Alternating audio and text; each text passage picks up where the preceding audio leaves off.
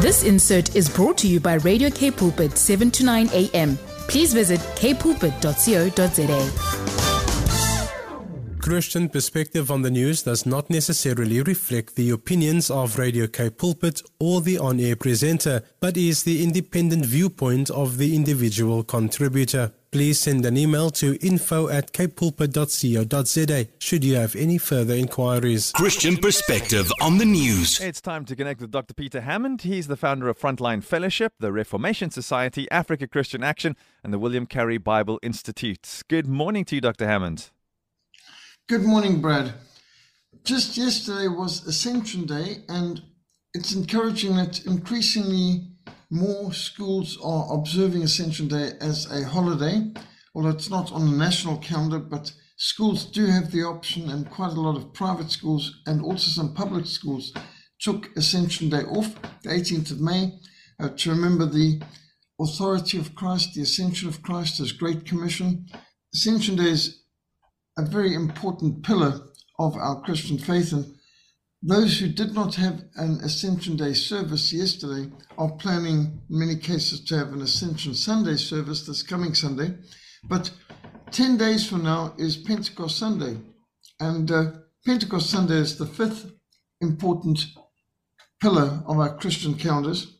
Pentecost Sunday deals with the power of the Holy Spirit. Our Lord at the Ascension said, you will be my witnesses in Jerusalem, Judea, Samaria, and to the end of the earth, but you must receive power. You will receive power, and you will be my witnesses in Jerusalem, Judea, Samaria, and to the uttermost part of the earth. And the Lord commanded his disciples to wait in Jerusalem until they'd been clothed with power from on high. Mm. And 120 disciples were gathered in the upper room on Pentecost Sunday, which is 50 days after the resurrection, 10 days after the ascension, and they were filled with the Holy Spirit and they all spoke the word of God with boldness. And they were given different languages to speak in, so that the people from all over the known world gathered there, heard the gospel in their own language.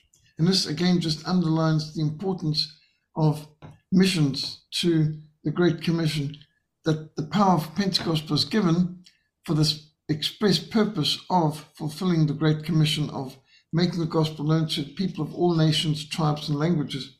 And Pentecost has been an important festival in the Christian church for many centuries, and it's important that we go back to observing it, to reminding ourselves of this vital pillar of our Christian faith.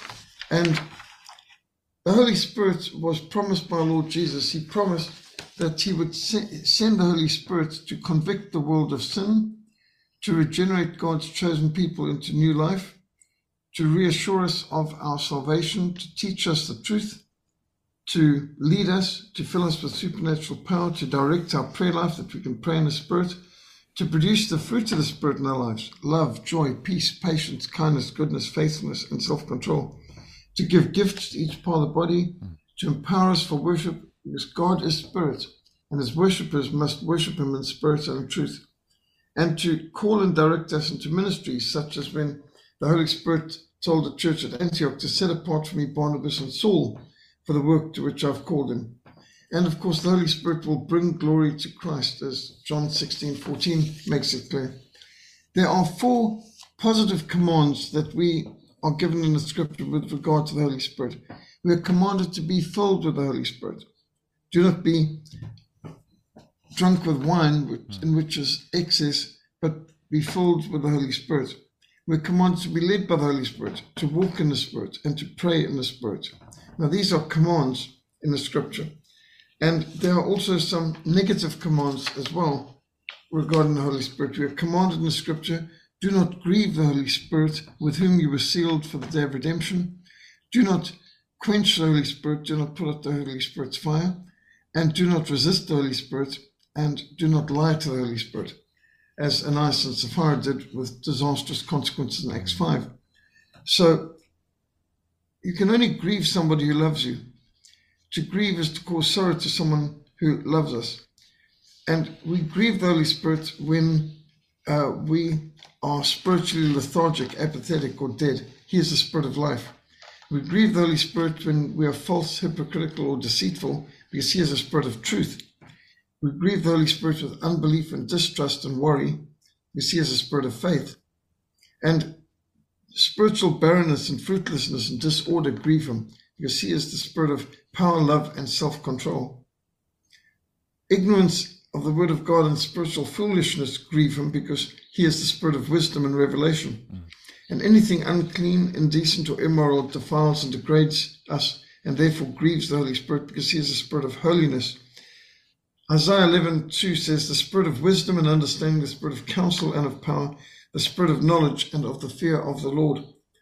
And no wonder King David prayed in Psalm 51, verse 11, Do not cast me from your presence, do not take your Holy Spirit from me.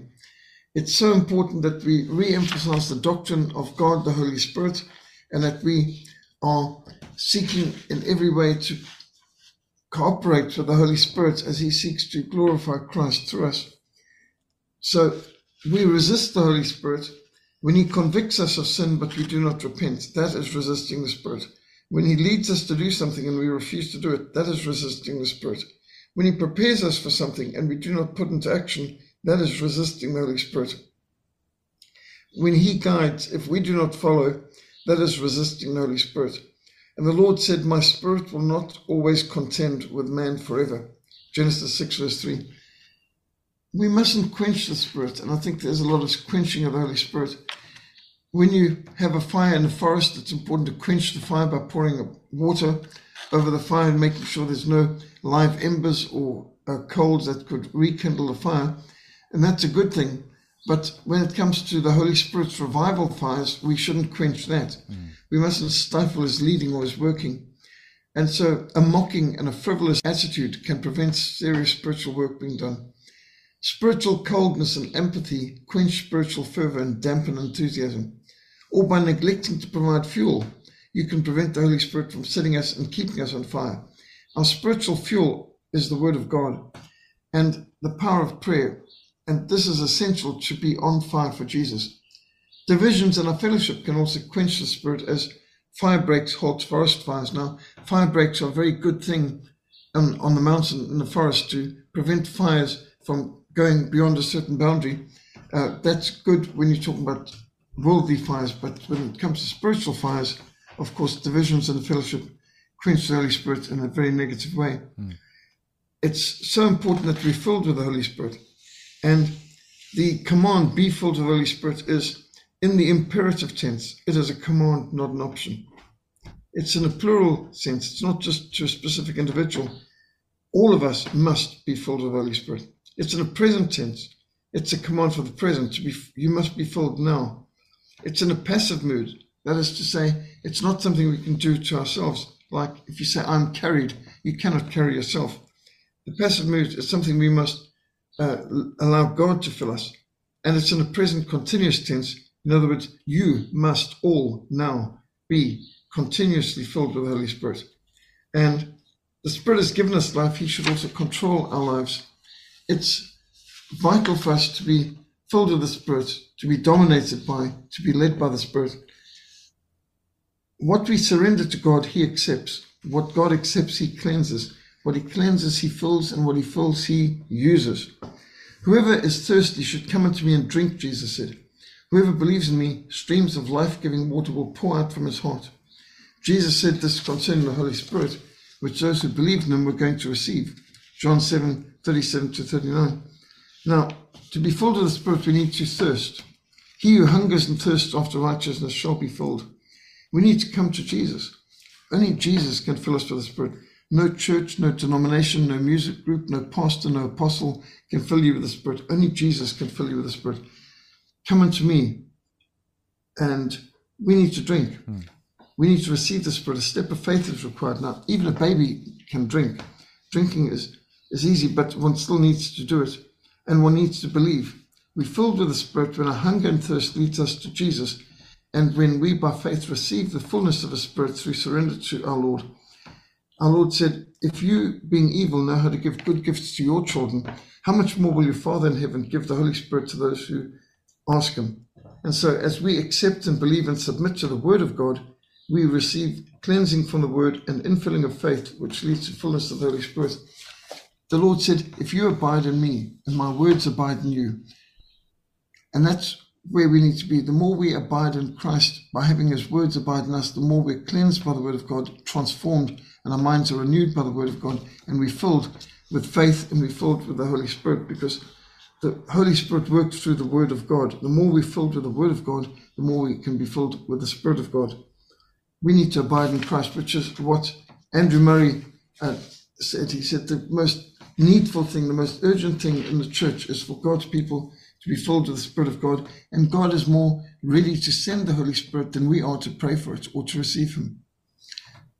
So, as we prepare for Pentecost Sunday next week, Sunday, we had this lovely tradition that grew out of the 1860 revival of mm. Pinksterdienste, Pentecost services, of using every uh, day between Ascension uh, Day and Pentecost Sunday, having special times in our personal devotions and in church gatherings to seek the Lord for a deeper spiritual life. And we all need to revive our devotional life. So as we head for Pentecost Sunday, I think this would be a great challenge to have extra focus in renewing and reviving our spiritual life and seeking the fullness of God's Holy Spirit in our lives.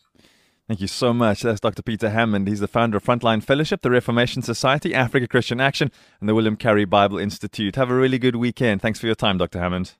Thank you, Brad. God bless. This insert was brought to you by Radio K Pulpit, 7 to 9 a.m. Please visit kpulpit.co.za.